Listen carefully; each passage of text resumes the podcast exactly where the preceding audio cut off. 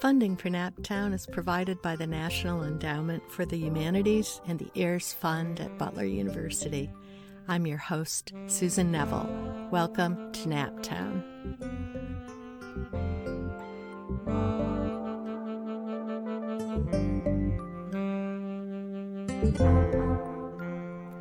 Our guest for this session is novelist, journalist, and screenwriter Dan Wakefield. Wakefield is the author of nine nonfiction books, two memoirs, and five novels, including the best selling Going All the Way. He was a staff writer for The Nation, The Atlantic Monthly, and GQ. Bill Moyers called Dan's memoir Returning, A Spiritual Journey, one of the most important memoirs of the spirit I have ever read.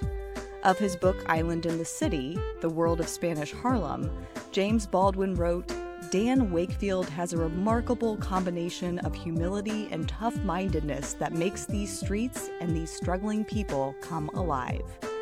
Born in Indianapolis, he lived most of his life on the East and West Coast, but returned home several years ago.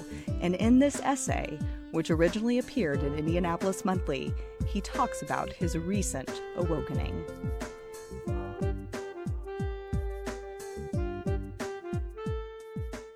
Old white guy gets woke with apologies to James Baldwin. I remember the thunder. We were walking uptown on 7th Avenue from the village to somewhere in Chelsea without umbrellas, and the rain was pouring down, drenching us, but we strode ahead, our way sporadically slashed by lightning. Jimmy had been invited by his friend Mary Painter to have dinner with a woman she knew who was visiting from France. Mary wanted her French friend to meet James Baldwin, and he'd asked me to come along. I had met Jimmy, as he was known to all his friends, at the White Horse Tavern in 1957, and I recognized him from the photograph on the cover of his Notes of a Native Son the last sentence of his autobiographical notes in that book had sent a chill of inspiration through me, and I adopted it as my highest and most sacred goal. I want to be an honest man and a good writer. I told him I was writing my first book, a journalistic account of Spanish Harlem, Island in the City, and he asked to read it and invited me to his apartment on Horatio Street for Bourbon and Bessie Smith records. Once after he'd returned from a talk at Howard University, he said an old professor there had told him, When you finish, you got to have a shelf of books, a whole shelf. And he pointed his finger at me and said, A shelf of books, baby, a whole shelf. Those afternoons at Jimmy's became a sporadic event, a treat during the next few years. I would usually go over at four or five in the afternoon, and around an hour or so later a few others would join us. When the group grew to five or six, Jimmy would lead us all across the street to El Faro, a Spanish restaurant. We all threw in what dollars we had when the check came, and if the bill amounted to more than his guests could contribute, it almost always did, Jimmy wrote a check. He knew I had covered the Emmett Till murder trial for the Nation magazine, and he quizzed me about it. I said it was summed up by the last lawyer who spoke for the defense, who said he had faith that Every last Anglo Saxon one of you men in this jury has the courage to set these men free. Everyone knew that the two white men on trial had killed the boy. They later sold their confession to Look magazine. Jimmy asked me what the reaction was when the murderers were set free, and I said, The amazing thing is, the people in the town agreed with the verdict. They were glad that the murderers were found not guilty. Baldwin's great eyes fixed on me, and he said in a sentence I will never forget You mean the white people in the town. He taught me to see more than I was trained to see. I had covered the trial for The Nation, a left liberal magazine, and I considered myself a good guy, a friend and defender of the downtrodden, regardless of race, creed, or color, according to our catechism. Wasn't I writing a book about Spanish Harlem, the largest Puerto Rican ghetto in New York? Wasn't I a trusted friend of Baldwin who asked me to come to this dinner with him at Mary Painter's? We arrived at Mary's apartment, soaked and chilled, and she quickly got out the bourbon. The Frenchwoman, Francine, I'll call her, was younger than Mary and very pleasant, drinking along with us. We talked for a while, in boozy good spirits, and drank more, till Mary put dinner on the table and we switched to wine. The conversation was general and light, pleasant and lit with laughter. I don't remember any of it until Jimmy began to speak of his younger sister, and his jovial mood dropped to a lower register of concern and apprehension. His sister was having a fashion show in Harlem a week later, and her future hopes were wrapped up in it. She was only sixteen, but she was serious about her dream of becoming a fashion designer, and she knew the odds against her as a black girl in Harlem. Jimmy's mood became more intense and trouble as he told us, She is sixteen and she is suffering. Francine said, But Jimmy, all 16 year old girls suffer. I have a sister myself, a teenage sister, and she's suffering too. Stoked with bourbon and wine, I leaped in. Teenage boys suffer too, I said, thinking self piteously of my own acne scarred adolescence. People can only suffer to their own capacity for suffering, I added imagining I had come up with some irrefutable gem of human understanding. Jimmy was sitting on my left, and he turned his great eyes on me with a look of disillusionment and rage. He didn't raise his voice as he spoke, which made his words more terrible. You don't understand, he said. The table was silent. He invited me to his sister's fashion show, and I went, bringing a friend, not wanting to face Jimmy alone. I said that Baldwin was a friend of mine, but it must have been obvious that was no longer true. He led us, unsmiling, around the hall where the show was held, speaking in a kind of controlled rage. Jimmy had the greatest smile in the world, all teeth and eyes and soul, and I knew I would never see it again unless at a public performance or on television or film. I was frankly surprised but pleased when I got an invitation to the publication party for Baldwin's new book of essays, Nobody Knows My Name, a year later in 61. That party was held at Wilt Chamberlain Small's Paradise, a popular club in Harlem. Jimmy was in good spirits, and he smiled as we shook hands. It was a publication party, not a time or place for real talk. Others pressed in around us. Two years later, I reviewed The Fire Next Time for the New York Times and extolled it in the way it deserved. In the book, he wrote of meeting Elijah Muhammad, the leader of the black Muslims, who asked him if he could honestly say he had any friends who were white. He said he did, and he thought of Mary. I understood. The only other time I saw him was when I was on a book tour in Chicago in 1976, and I got a call from a radio station asking if I could change my interview time until later that night and be on the air with Baldwin. He had a bad sore throat and didn't want to have to do all the talking. He told them I was a friend. I was happy to be so identified, and of course I agreed. Despite his sore throat, Jimmy talked with his usual eloquence about his new book that told what it was like for a black man to try to make sense of the American movies of his era. As a boy, he said he rooted for John Wayne to kill the Indians until he realized he was the Indians. The book was called The Devil Finds Work.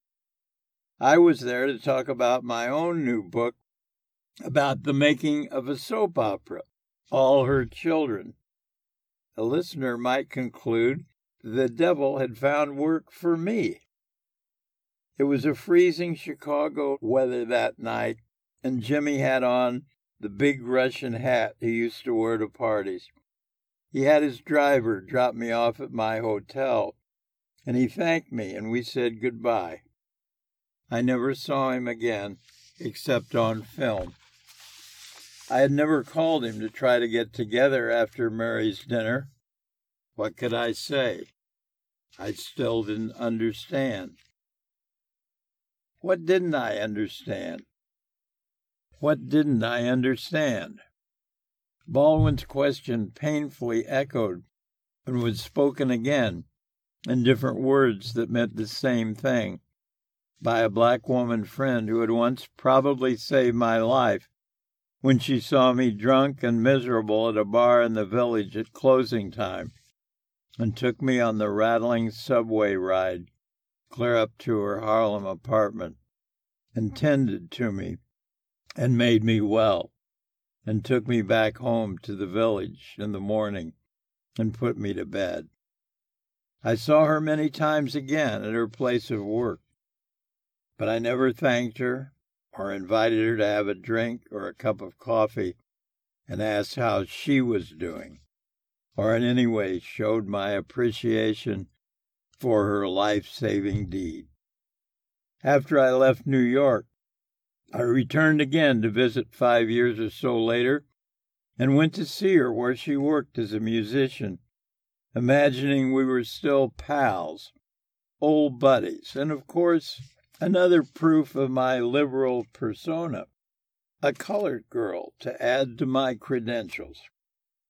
I evidently assumed her role was entertainment and life saving, while I was cast as a beneficiary. Skin color determined our assigned roles. I went right up to where she was playing, and she stopped for a moment and focused her eyes on me, eyes that seemed as large and penetrating as Baldwin's, eyes that saw into me, knew who I was, and she said, You're like all the rest of them. I didn't have to ask who they were. It wasn't just men.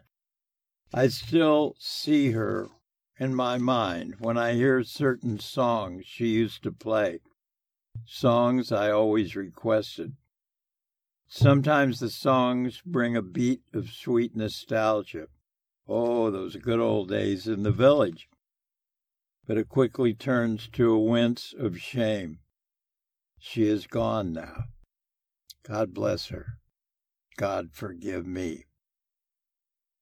Jimmy, I saw on TV and in his actions as well as his books, marching with Martin Luther King, going with Lorraine Hansberry to confront Bobby Kennedy, speaking and teaching and always writing, his books always coming.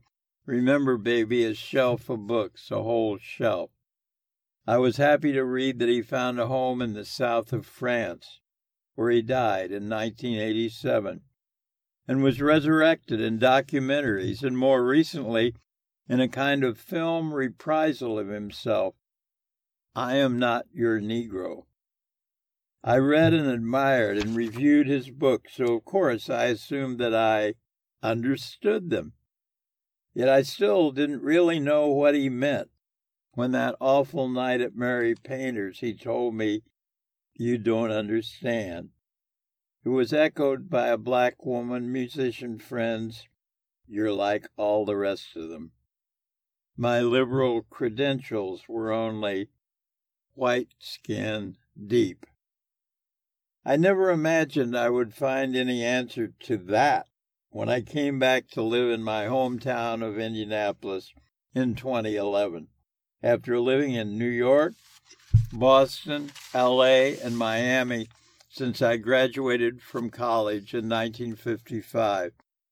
Of our mutual hometown, Kurt Vonnegut said in a talk to the Indiana Civil Liberties Union, I grew up in a city as segregated as Biloxi, Mississippi, except for the buses and the drinking fountains. I believe in that way it is not greatly different than most other Midwestern American cities. I was asked to give a talk at an annual event in Indianapolis called Spirit and Place in 2015. The theme was dreams, and after my brief talk of a literary dream, I stayed to hear a discussion on dreams for our city with two white and two black panelists. The panelist whose thoughts I found most interesting was Phyllis Boyd, director of an organization called Groundwork Indy, which employs youth to upgrade public spaces. Ms. Boyd said her dream was for a city where everyone can contribute. My self referential response was great. Everyone includes old guys. I introduced myself to Phyllis after the panel, and I asked if she had seen the film Something to Cheer About, a documentary of the Indianapolis Crispus Attucks basketball team led by Oscar Robertson that won the state championship two years in a row, 1955 56, and became the first black high school in America to win a state championship in any team sport. The city rerouted their victory parade after a brief stop at the Circle downtown, where the players stayed aboard their city fire engine while their coach stepped off to receive a key to the city from the mayor. A photo was taken by the Indianapolis Star, displayed in the next day's edition leaving the impression that the team celebrated downtown at the circle. Though as soon as the photo was taken, the coach got back on the fire engine and the team was whisked off to celebrate with its fans at a park in the city's black neighborhood. The documentary was called Something to Cheer About and was produced by my friend Betsy Blankenbaker another Indianapolis native. Phyllis gave me her address and I sent her the DVD. I felt I had done my good deed for racial empowerment. Three weeks later, I was giving a talk on Jack Kerouac at the downtown bookstore, Indy Reads Books, and Phyllis showed up in the audience. She thanked me for the documentary and gave me a gift in return a book I had been conscientiously avoiding since it was published earlier that year Between the World and Me by Ta-Nehisi Coates. A lot of people were comparing it to the work of James Baldwin, which made me feel defensive, as if I were a self appointed defender of Baldwin's status as the premier black American writer a premier American writer of any color, even though Baldwin himself had told me I didn't understand him. Well, I had known him, thought of him as a mentor, and despite our falling out, I treasured the friendship we once had. Toni Morrison's endorsement of this award winning new book had declared on the back jacket I've been wondering who might fill the intellectual void that plagued me after James Baldwin died. Clearly, it is Ta-Nehisi Coates. Since the book had been given to me as a gift, I felt obligated to read it. Between the World and Me is in the form of a letter from Coates to his 15 year old son warning him of the system that makes your body breakable. He tells his son, I am writing you because this was the year you saw Eric Garner choked to death for selling cigarettes. Because you know now that Renisha McBride was shot for seeking help, and that John Crawford was shot down for browsing in a department store. And you have seen men in uniform drive by and murder Tamir Rice, a 12 year old child whom they were oath bound to protect. And you have seen the same men in the same uniforms pummel Marlene Pinnock, someone's grandmother, on the side of the road. And you know now, if you did not before, that the police departments of your country have been endowed with the authority to destroy your body. I had seen those things too. I had seen them on television. I had seen and heard the police shoot 12 year old Tamir Rice, not once or twice, but 16 times. When I was a kid and played cowboys and Indians, we used the phrase, I shot you dead. It only took one shot to shoot you dead. What was it about a person, a child, that required 16 shots to make them dead? Maybe these words of Coates reached me on a level that Baldwin's hadn't because I too had seen these shootings of black men and women and children by police, seen them on television over and over. I Googled how many unarmed black people were killed by police in 2015? The answer on the website Mapping Police Violence was at least 104, nearly twice each week. I printed the names and pictures of those killed. Rayshawn, Lamontes, Betty, Christopher, Jr., Keith, Philando, D'Angelo, Brian, Reginald. Names, names, names representing recently living and breathing human beings whose skin was darker than mine, whose skin color made them breakable. At long last, after more than half a century, I began to understand what Baldwin had meant when he spoke of his sister's suffering.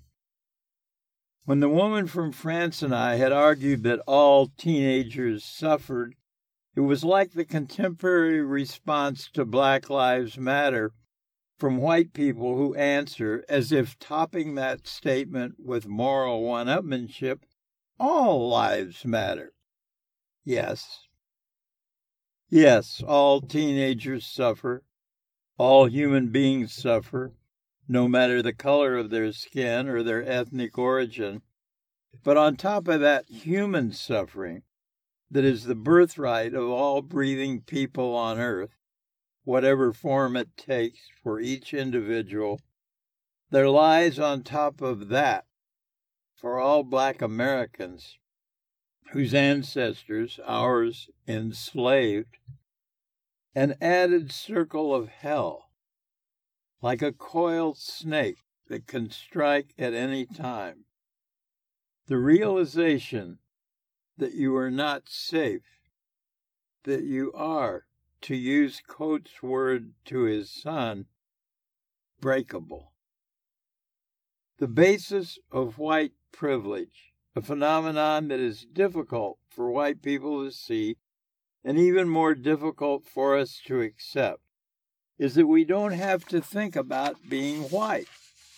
We don't think of ourselves as white Americans, we think of ourselves as Americans. It is only African Americans, Black Americans, Native Americans, Latino Americans, Asian Americans, any whose national and or ethnic identity requires a qualifying adjective, who recognize the privileged status of those whose whiteness frees us of such qualifications and concerns. It does not free us from fear fear of those who are different from us, who speak a different language, who dress a different way, who play a different music, especially those whose skin is darker. Two years ago, I saw on 60 Minutes a white policewoman in Oklahoma named Betty Shelby trying to explain why she had shot and killed an unarmed black man.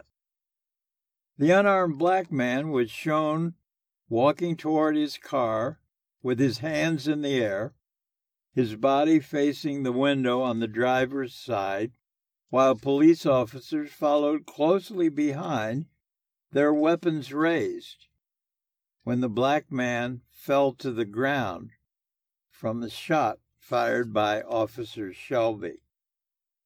In her interview on 60 Minutes, Officer Shelby said, I was afraid. I believed her. I believed her because, as white people in this country, we are taught to be afraid of people with darker skin than ours. I also understand that anyone who puts on a blue police uniform faces danger every day. The officer, at least, can take off the uniform when off duty, but the black man or woman or child cannot remove the skin whose color puts him or her in peril. Policies of segregation that are built into the structure of this country keep us from knowing one another as neighbors as friends, as families, as colleagues. Even our history is segregated.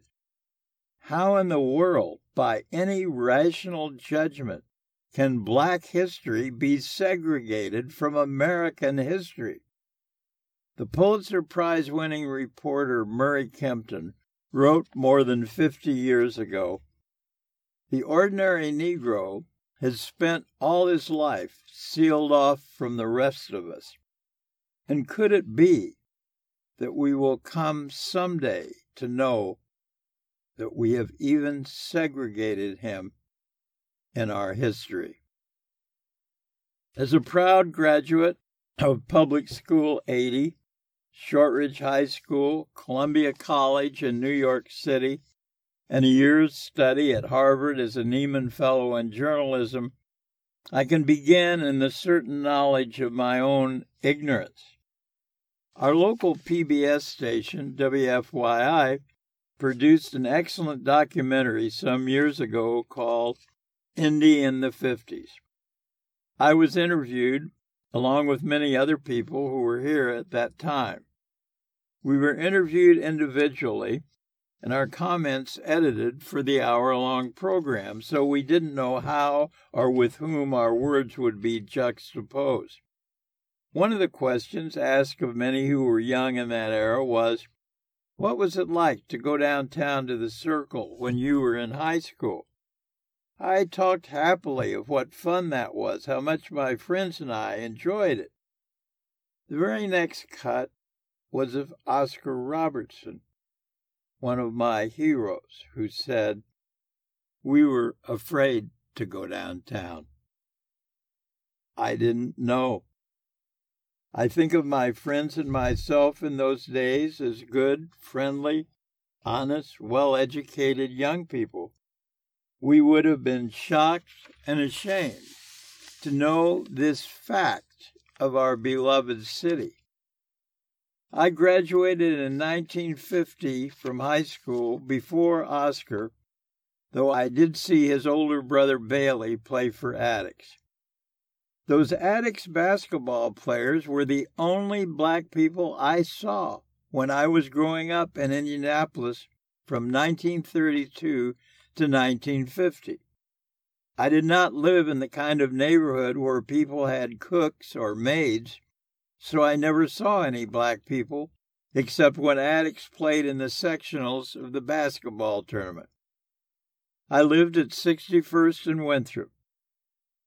Sumner, Mississippi, the site of the Emmett Till murder trial, was no more segregated than Broad Ripple. But we didn't know. Some still don't. A few years ago, Bill Hampton, a guard on the Attucks Championship team, was asked what it was like when he and the team were invited to have their celebratory dinner at Fenwick's. It was the first white restaurant downtown where they'd ever been free to sit down and eat. Before Hampton could answer, a white city native leaned in and asked him with genuine puzzlement, You mean before that you couldn't just walk into that restaurant? I was told by a local reporter that blacks were still turned away from white lunch counters here as late as 1960. I took Phyllis Boyd for a hamburger and drink at my hometown hangout, the Red Key Tavern, and we talked more about Baldwin and Coates and ourselves, my writing and her family. I met her husband and their two young children. Phyllis told me she's instructed her 10 year old son to never play with a toy gun, to never pick up or hold a toy gun. As we have seen from the killing of Tamir Rice, a toy gun cannot harm anyone except a black child who holds it, and holding it may get him killed. Phyllis and I talk about books and sports and work and food and money, as well as the continuing issues of race. And she recently sent me a transcript of the radio program and podcast On Being, in which host Krista Tippett interviewed Claudia Rankine, a black woman who is the Frederick Iseman Professor of Poetry at Yale. Rankine explained the experience of the daily strain of knowing that as a black person, you can be killed for simply being black. No hands in your pockets, no playing music, no sudden movements, no driving your car, no walking at night, no walking in the day, no turning onto this street no entering this building, no standing your ground, no standing here, not there, no talking back, no playing with toy guns, no living while black. She might have added no entering your own house, as the Harvard professor Henry Louis Gates found when he was handcuffed by police in Cambridge, Massachusetts, while trying to open the door to his house with an obstinate key and was assumed to be an intruder. No amount of education can protect you. No degree or accomplishment or title. Not your father or mother or minister or priest or guardian can keep you safe and this realization is upon or on top of all other troubles or fears or challenges of your particular individual, complex, and precarious one and only life on this planet. After Indiana went for Trump in 2016, I was invited to a resist poetry reading on the south side of the city. Poets are plentiful here, and so is the talent. But that night, it felt as if one poet jumped off the stage and into our heads. Tasha Jones didn't merely read, but performed her poem. Her whole body seemed to move and strain in the effort to make us not only hear, but absorb the words of her poem. From pyramids to plantations to projects to penitentiaries. A title that describes a descending historical arc. Jones was also a teacher. She's now going for her PhD in education at Boston University. And she invited me to come to her class of eighth grade boys at Tindley Charter School. It was the most disciplined class that I had ever attended. The boys had memorized hand signals that Jones had given them for I agree, I disagree, I have a comment, I have a question. And instead of shouting or speaking aloud or waving their hands like kids will do, they made the appropriate hand signal. The boys in that class would have put to shame the cadets of a military academy. Jones also taught the boys the most appropriate, safest way to respond if stopped by police. Stand straight, hands out of pockets, clearly visible. Speak only yes, sir, and no, sir to questions. If traveling in a group, reform in twos. Black parents teach their sons and daughters who reach driving age the safest way to respond if stopped by police when driving Hands on steering wheel. Don't reach for the glove compartment unless you ask and receive permission to open it in order to get registration and insurance information. Answer any questions with yes or no, sir, unless asked for information that cannot be answered by those responses. These are part of a black American child's curriculum of safety and survival. We're not speaking of black children from Chicago going to the Mississippi Delta in 1955. We're speaking of black children here, now, in what has been called the heart of the heart of the country. My belated education about my own city was enhanced a few years ago when I met Alida Hodge, a more recent writer for the Shortridge Daily Echo several decades after my own byline appeared in its pages. She had just written a book called Indiana Avenue Life and Musical Journey from 1915 to 2015. I first heard of Indiana Avenue as a boy when I was told, as white boys in our city in those days were told, on the street and in the playgrounds and parks, that Indiana Avenue was a dangerous place where drunken or dope crazed black men would cut the throat of any white person who entered.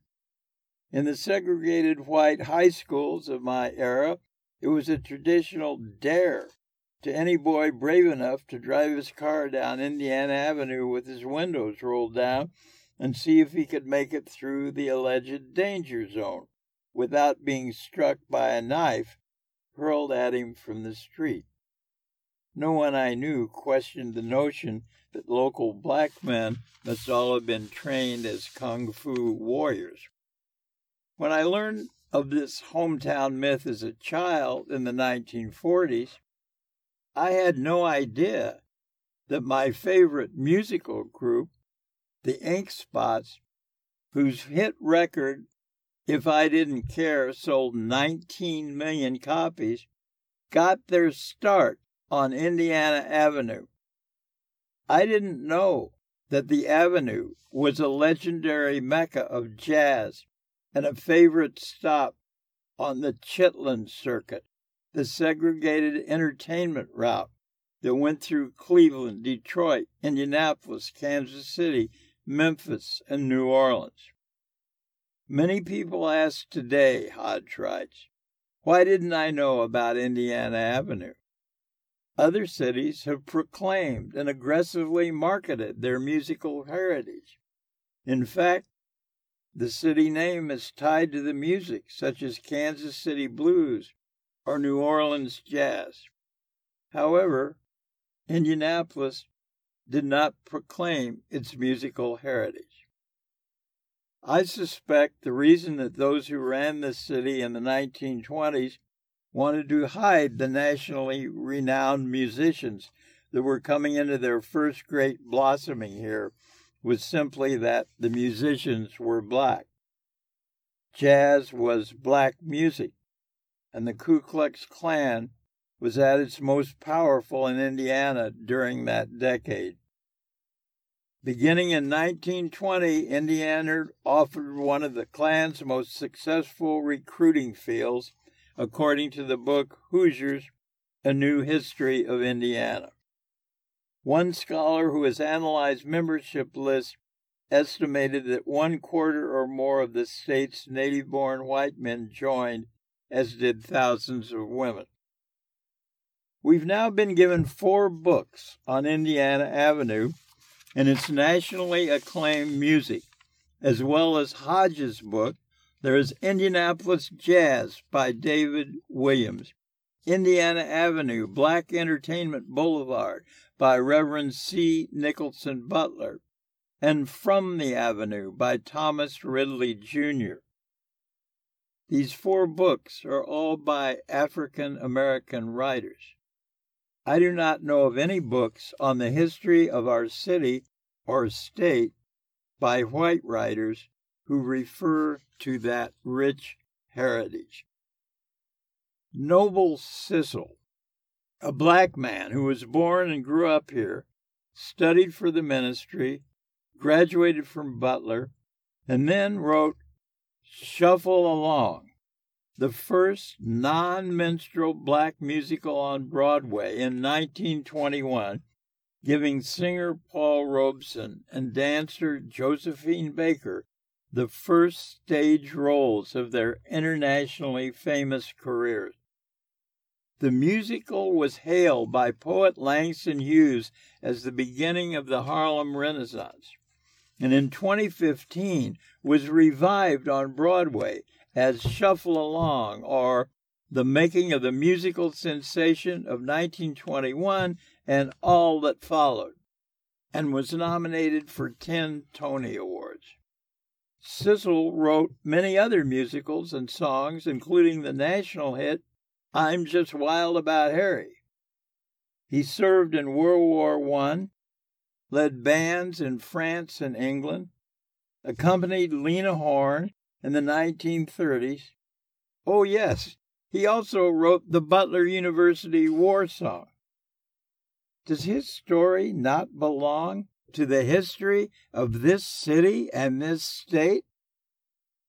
Among the literally dozens of nationally known jazz musicians who got their start on Indiana Avenue, two are credited with changing the way their instrument is used in playing jazz.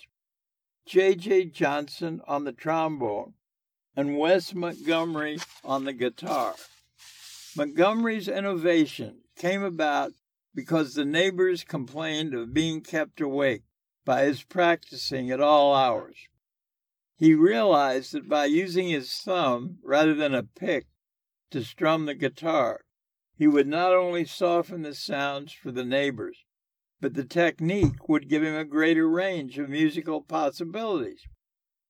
He worked as a welder by day to support his family and played on Indiana Avenue at night until closing time, and then at an after hours club called the Missile Room, where Cannonball Adderley discovered him and got him a record contract. Beyond expanding my education on the rich musical tradition of Indiana Avenue, what I also found enlightening in Hodges' book were everyday stories of her family's experience trying to survive as citizens of African American heritage in this city. Experiences hardly unusual in any cities in America. These brief nuggets of what white people call Black history, which in reality is part of Indiana history, American history, seem almost snuck in or seeded unobtrusively into Hodges' stories of the music and musicians of Indiana Avenue. After a section on definition of spiritual music In a section on the white plague of tuberculosis, a neighbor tells the author's grandmother, Estella Hodge, that they are going to close the TB clinic and the Lincoln Hospital Association on 11th Street. Everyone in the neighborhood is upset about the closing. It is the only clinic that accepts colored patients. As the plague of tuberculosis spread in the 1930s, the plague of segregation barred colored people from hospitals and TB clinics. Quoting from the book, in Indianapolis, there were outdoor camps such as Oak Hill Convalescent Tuberculosis Camp in the Brightwood area for colored TB patients. In a section on segregated community, Hodge writes that the near West Side neighborhood was not a desirable area due to drainage problems, flooding, and mosquito populations near the canal, White River, and Fall Creek. Due to these inferior conditions, colored people were only allowed to live in this segregated community. This was the area Oscar Robertson grew up in during the 1940s and 1950s. And in his autobiography, The Big O My Life, My Times, My Game, he writes of the house he lived in at 1005 Colson Street. The roof was made of tar paper, just strong enough to protect us from the rain, but too flimsy to shelter us from cold, windy nights or flies and mosquitoes. There was running water, but the toilet was outside. A big pot-belly stove sat smack dab in the middle of the house, and there was a bin outside underneath the house's frame to hold the coal. Even with the pot-belly stove, there was no heat in the winter time. You could get under all the covers you could, but the wind would come right through the windows. After Hodges' section called The Roaring Twenties, under the heading of Delivering Babies in a Segregated Community, we learned that black doctors were not given hospital privileges.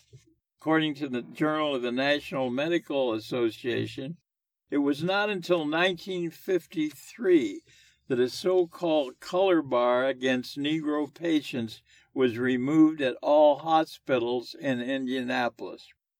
When it was time for a pregnant woman to deliver a baby, the mother or a family member would summon Dr. Henry Hummons and his midwife, Mrs. Estella Hodge, to deliver the baby. Dr. Hummons and Mrs. Hodge were responsible for delivering hundreds of colored babies in Indianapolis. They were classmates from Wilberforce College in Ohio. Mrs. Hodge had no formal training in midwifery. It was a skill that she learned from the experience of delivering babies. Estella Hodge was the author's grandmother. A colored family named Greer owned acres of land near 64th Street and Grandview Drive, and, according to Hodge, sold parcels of land to their fellow Attucks alumni. It became a middle class suburban neighborhood with the nickname the Golden Ghetto. The homeowners were denied mortgages by local banks and were forced to obtain financing from out of state mortgage companies. Hodges family and their neighbors could not get a mortgage in the state of Indiana. Families who had been here for three generations and more had to get mortgages from banks in Colorado. This mortgage discrimination was not peculiar to Indiana. Much of the middle class wealth in this country derives from the soldiers coming home from World War II who had the GI Bill and could get government guaranteed housing loans to buy first homes in the suburbs. but blacks were excluded from predominantly white neighborhoods, and banks would not give loans for black neighborhoods that the Federal Housing Authority had redlined in maps indicating bad financial risk.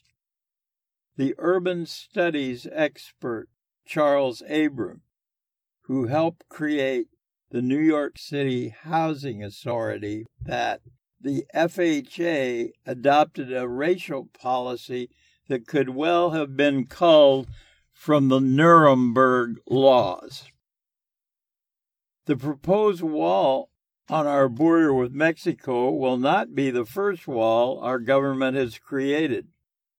We have effectively walled off the black population into urban ghettos. The phenomenon of white flight that shifted populations from our city, as well as most other American cities, was succinctly explained by James Baldwin back in the 1960s.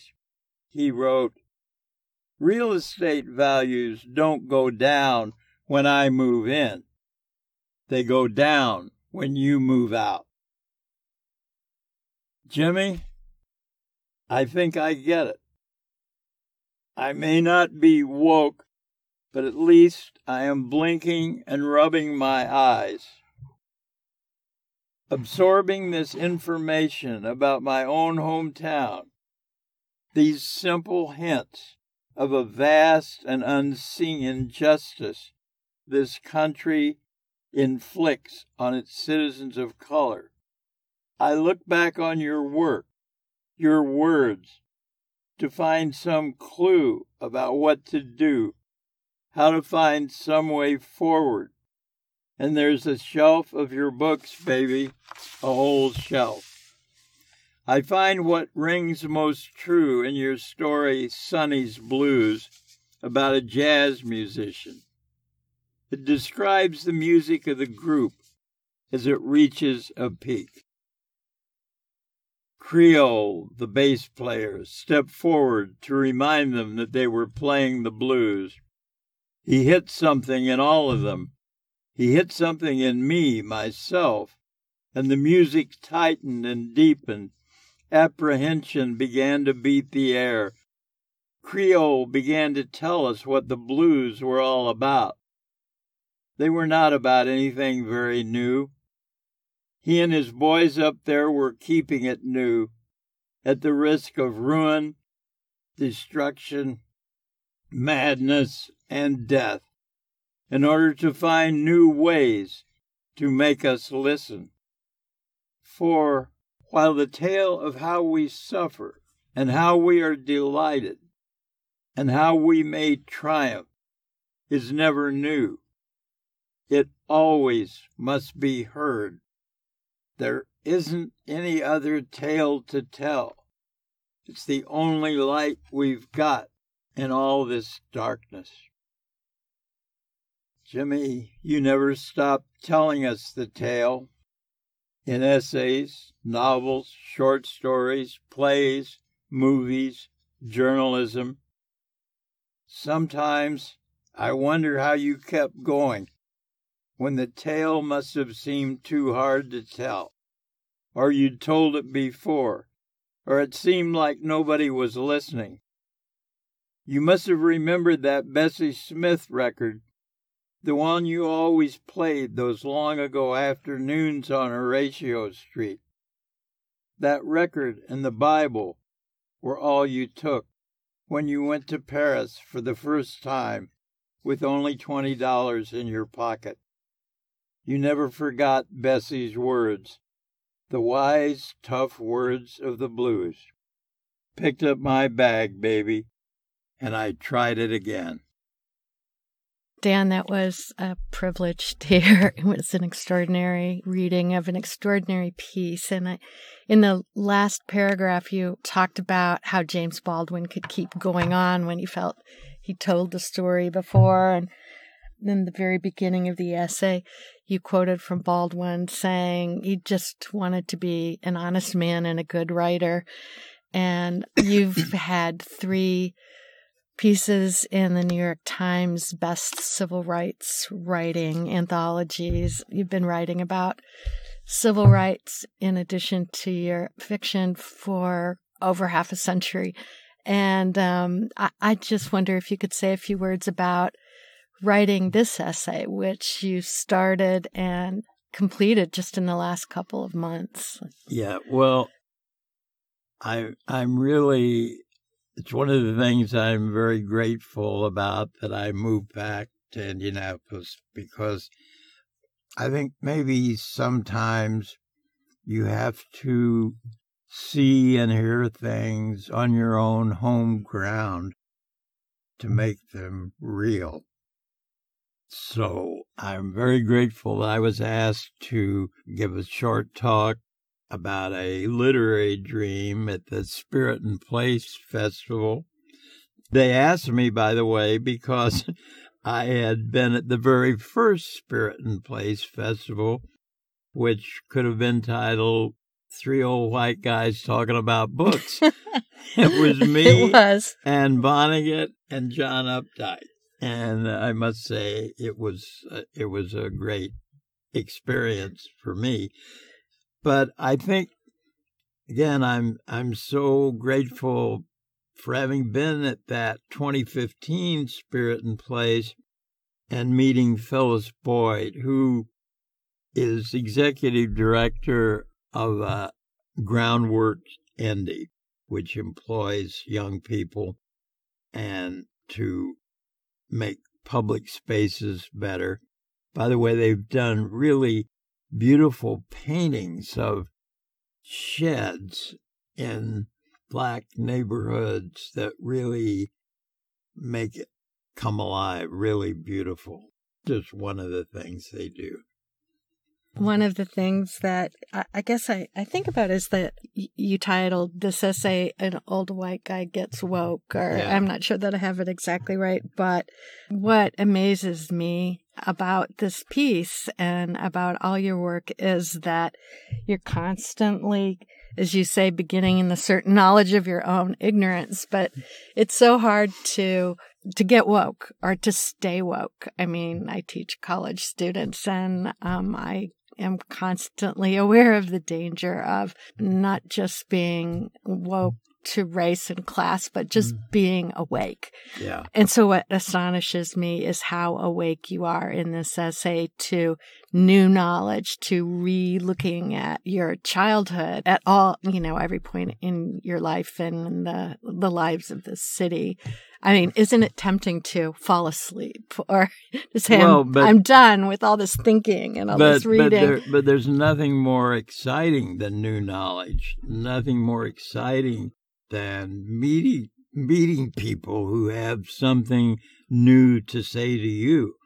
And uh, you know, I mean, I, I, I really thought when I gave that uh, DVD of of Betsy's uh, documentary on Attucks to Phyllis Boyd, I thought, well, that's that's fine. I'll probably never see her again, but you know, it's nice. And and I was amazed when three weeks later, you know, I was giving that talk at Indy Reads Books, which had nothing to do about this subject, which was about Jack Kerouac. And there she was.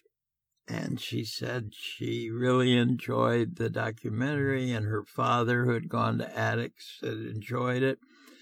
And then she gave me Coates' book, and wow, I was just knocked out. Awake for it. Yeah, mm. it was it really. By the way, I should say that by chance, I happened on his book before this, which is not, which is, seems to be rarely mentioned.